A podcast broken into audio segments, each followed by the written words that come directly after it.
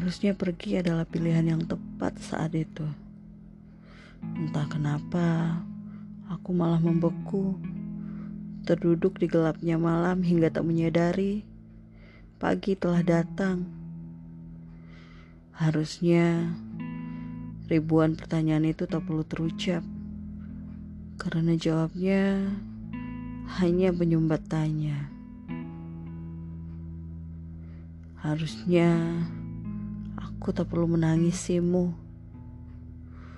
mengatakan bahwa aku mencintaimu. Bodoh. Dan harusnya kini jadi penggalan kalimat penuh penyesalan.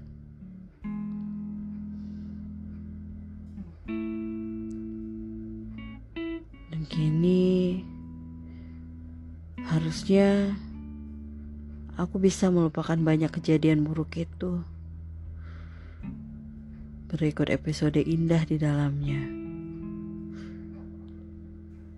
Tapi kenangan dengan terbang dan memilih berputar. Begitu dan begitu terus.